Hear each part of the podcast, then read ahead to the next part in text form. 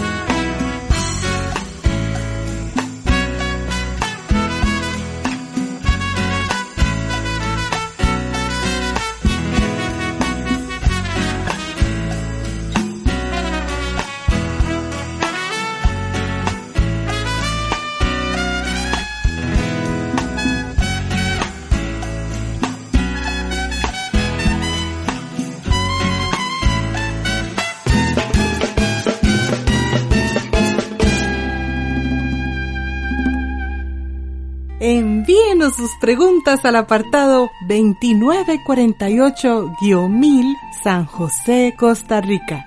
También nos puede contactar al correo electrónico isq.org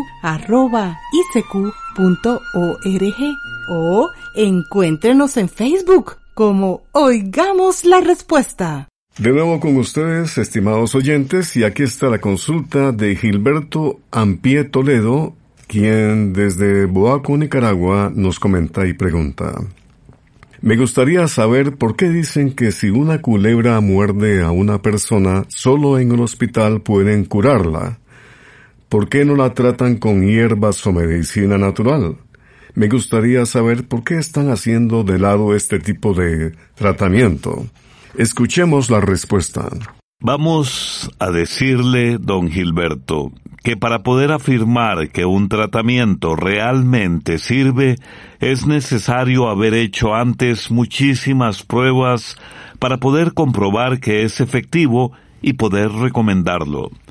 Hasta el momento el único remedio que se puede garantizar con toda seguridad que sirve en caso de mordedura de una serpiente venenosa es el llamado suero antiofídico. Algunos científicos que se dedican a estudiar las propiedades de las plantas medicinales saben que en nuestras tierras existen alrededor de 200 plantas que tradicionalmente se han usado para tratar mordeduras de serpiente. Pero dicen que estas plantas no se pueden recomendar porque no existen estudios que permitan saber cuáles son las propiedades de las sustancias que contienen. Ellos creen que algunas de estas plantas podrían servir para aliviar el dolor y para tranquilizar a la persona. Pero dicen estos científicos que mientras no se estudien a fondo, ninguna planta se puede recomendar como un remedio debidamente comprobado para combatir el veneno de las serpientes. Por esto es que hasta el día de hoy el único tratamiento que se puede recomendar es el uso del suero antiofídico. Sabemos que en algunos lugares alejados de nuestras tierras aún hay personas que recurren al uso de plantas medicinales porque los sueros no se consiguen fácilmente. Pero esto, aunque es muy respetable, puede ser muy peligroso. Lo que se debe hacer en lugares alejados es averiguar de antemano dónde pueden aplicar el suero en caso de necesidad. Porque lamentablemente sabemos de muchas personas que pudieron haberse salvado, si en vez de tratarlas con plantas medicinales, les hubieran inyectado el suero antiofídico. Con el sabor inconfundible del alma boricua, una letra significativa, tanta indiferencia si somos iguales.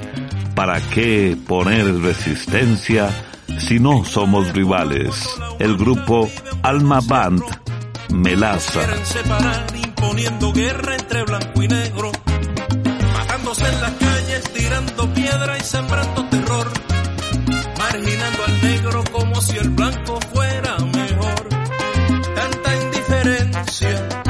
Somos iguales si no somos rivales. Bailemos todos juntos, que la vida no es mala. Un solo corazón que nos une y nada nos separa. Disfrutemos juntos de esta melodía que alegra la vida, porque su armonía representa el alma de una raza unida. La música en las venas y los ojos puestos en una esperanza. La vida es partitura de una melodía que llamamos salsa. Compartamos ritmos, pero con aprecio, en un mundo que está muy débil y lleno de desprecio. Cada fulano tiene su propia amenaza, pero hay que ser conscientes que somos una sola raza.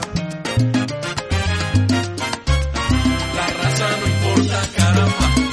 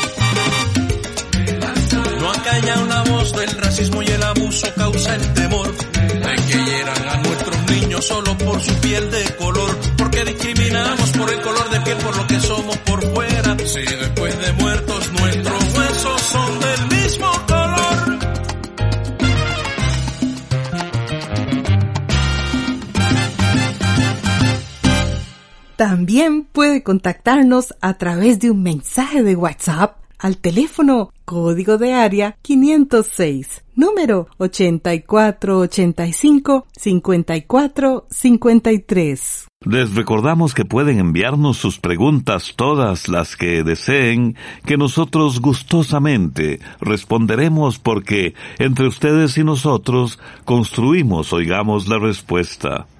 El señor Jorge Antonio Brenes Navarro nos envió un mensaje por medio de WhatsApp desde Costa Rica y dice, me gustaría saber si tiene conocimiento de la primera misa que se celebró en Costa Rica, si se sabe dónde se celebró y quién fue el sacerdote que ofició esa primera misa. Oigamos la respuesta. Se sabe que la primera misa en el continente americano se celebró el 14 de agosto de 1502 en Punta Caxinas, Honduras. En aquella oportunidad la misa fue celebrada por Fray Alejandro de Barcelona, quien venía junto a Cristóbal Colón en su cuarto viaje a América. En ese mismo viaje, varias semanas después, los españoles llegaron a la costa del Atlántico del actual territorio costarricense. Es muy posible que también se celebrara una misa en Costa Rica en los días posteriores al arribo de las carabelas españolas, pero sobre esto no ha quedado ningún documento escrito que lo confirme. Durante los primeros años de la conquista hubo varias expediciones que hicieron los españoles por la costa atlántica de Centroamérica y es muy posible que en esas expediciones hubiera sacerdotes que oficiaran misas. Claro que en aquel momento la evangelización de los indígenas estaba apenas empezando, así que posiblemente en aquellas primeras misas participaron solamente españoles.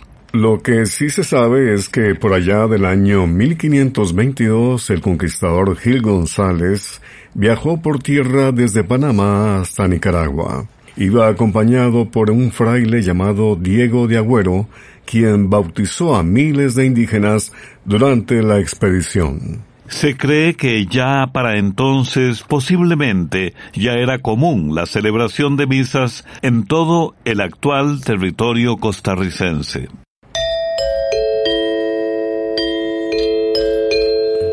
Comprender lo comprensible es un derecho humano. La señora Claudia López nos envía un mensaje por medio de WhatsApp desde Quetzaltenango, en Guatemala, para decirnos lo siguiente. Quiero preguntar si hay algún remedio casero que sirva para eliminar un polvo verde que se le hace a las matas de rosas y otras plantas que tengo en mi jardín. Oigamos la respuesta. Es muy probable, doña Claudia, que sus plantas estén siendo atacadas por algún hongo. Hay un hongo llamado oidio que con mucha frecuencia ataca a las rosas, pero el polvillo que recubre las hojas es más bien de un color blancuzco o grisáceo. Si no fuera este hongo, pensamos que lo más probable es que se trate de algún otro hongo parecido. Los hongos aparecen cuando hay mucha humedad. Aparecen con más frecuencia en plantas que están a la sombra o cuando esas plantas se riegan mojándoles las hojas. En estos casos se recomienda estar revisando las hojas para actuar apenas aparezca el hongo, porque los hongos se propagan con gran facilidad y si se extienden cuesta más eliminarlos. Es importante estar quitando todas las hojas dañadas para enterrarlas o quemarlas porque así se evita que los hongos se sigan propagando. Para combatir los hongos se usan fungicidas. Pregunte por un fungicida especial para rosas en algún vivero o donde venden productos para la agricultura. Justamente hay un producto muy bueno llamado nativo que sirve para combatir varias clases de hongos. También usted podría aplicar azufre en polvo. Se pone una cucharadita rasa de azufre en un litro de agua se revuelve bien y se rocían las hojas y el suelo. Esto debe aplicarse cada 15 días. Una receta casera que algunas personas recomiendan se hace con polvo de hornear. Puede usar 6 cucharadas de polvo de hornear en cuatro y medio litros de agua. A esta mezcla se le echa jabón rallado, se mezcla bien y con esto se rocían las plantas cada 10 o 15 días. Esto debe hacerse muy temprano en la mañana o bien al caer la tarde. Yo nunca he dicho que soy un ángel y andan diciendo que estoy perdido. Los Bravos del Norte de Ramón Ayala de México, acordeones, percusión y guitarras andan diciendo.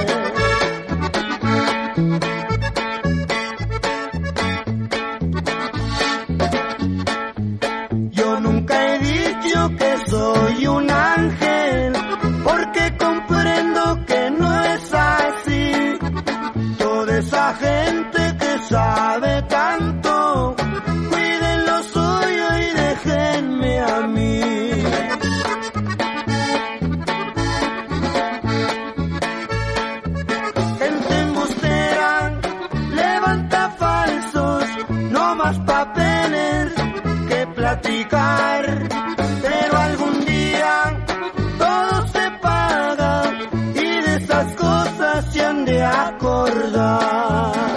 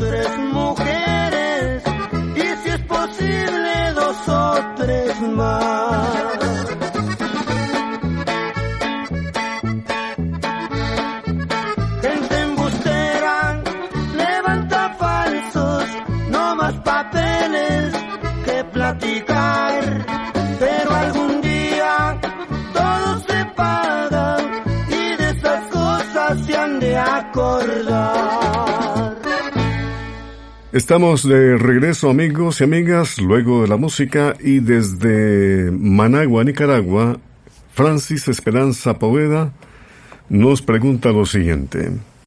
Quiero saber qué tratamiento natural puedo aplicarle a un perrito que tiene un problema en la piel. Les mando una foto para que lo vean. Escuchemos la respuesta. Los perros con mucha frecuencia sufren de problemas en la piel que muchas veces dan síntomas parecidos, pero que tienen distintas causas y necesitan tratamientos diferentes. Lamentablemente, con solo la fotografía que usted nos mandó, no podemos saber cuál problema tiene su perrito en la piel. Para poder saber la causa del problema es necesario que un veterinario examine al animal. Generalmente los veterinarios hacen una serie de preguntas y con frecuencia mandan un raspado de piel. El tratamiento es necesario para evitar posibles complicaciones y cuanto antes se haga, mejor. Mientras tanto, vamos a contarle que con mucha frecuencia los problemas en la piel de los perros se deben a que son alérgicos a la saliva de las pulgas. Basta un piquete para que el animal se brote, le da mucha picazón, se le inflama la piel y se le cae el pelo. En estos casos lo más importante es combatir las pulgas. En muchos lugares venden jabones especiales para combatir pulgas, garrapatas y piojos que también pueden provocar problemas en la piel de los perros. Además, en las veterinarias se consigue un producto muy bueno llamado Frontline Plus que también sirve para eliminar las pulgas. Algunas personas recomiendan usar el aceite que se saca de las semillas del árbol de Nim, ya que este aceite sirve para mantener alejadas a las pulgas y los piojos. El aceite de Nim aplicado directamente sobre la piel también ayuda a bajar las inflamaciones. Además, se dice que también el aceite de Nim sirve para combatir la sarna, que es otro padecimiento muy común en los perros. La sarna es producida por varias clases de ácaros, que son unos animalitos diminutos. Cuando un perro tiene sarna, sufre mucho porque la piel se le inflama, se le pone roja, le da mucha picazón, se le cae el pelo en algunas partes y hasta le pueden aparecer llagas. Es importante saber que la sarna es muy contagiosa. Para tratarla, los veterinarios generalmente recetan un acaricida como el llamado ivermectina. Además, a veces mandan medicinas para aliviar el dolor y para desinflamar la piel. En muchas veterinarias se puede comprar un champú especial para la sarna y puede conseguirse una pomada hecha a base de NIM que, como le dijimos, también se recomienda para la sarna. Pero como los perros también pueden tener problemas en la piel por otras causas, es que se recomienda que los vea un veterinario. Las molestias también podrían deberse a que son alérgicos a algún alimento o alguna otra cosa, o que el problema en la piel se deba a hongos, bacterias o que esté relacionado a alguna enfermedad que el perro tenga. Por esto nos parece que lo más recomendable sería llevar al perrito donde algún veterinario. Como ya es tradición al finalizar cada vez oigamos la respuesta, compartimos con ustedes alguna frase o reflexión. No te preocupes, como mucho, el peor día de tu vida solo durará 24 horas. Anónimo. Amigos y amigas, mañana tenemos ustedes y nosotros un nuevo encuentro. Sabremos por qué las gallinas se duermen temprano. ¿Y cuál será el pueblo de los pigmeos? También vamos a conocer cómo combatir la plaga del frijol llamado mosaico. Les esperamos. Programa C Control 17. Y así llegamos al final del programa del día de hoy. Los esperamos mañana en este su programa Oigamos la Respuesta. Mándenos sus preguntas al apartado 2948-1000 San José, Costa Rica. También puede enviarnos sus preguntas al correo electrónico isq.org o encuéntrenos en Facebook como Oigamos la Respuesta. O llámenos por teléfono, código de área 506, número 2225-5338 o 2225 5438. Recuerde que comprender lo comprensible es un derecho humano.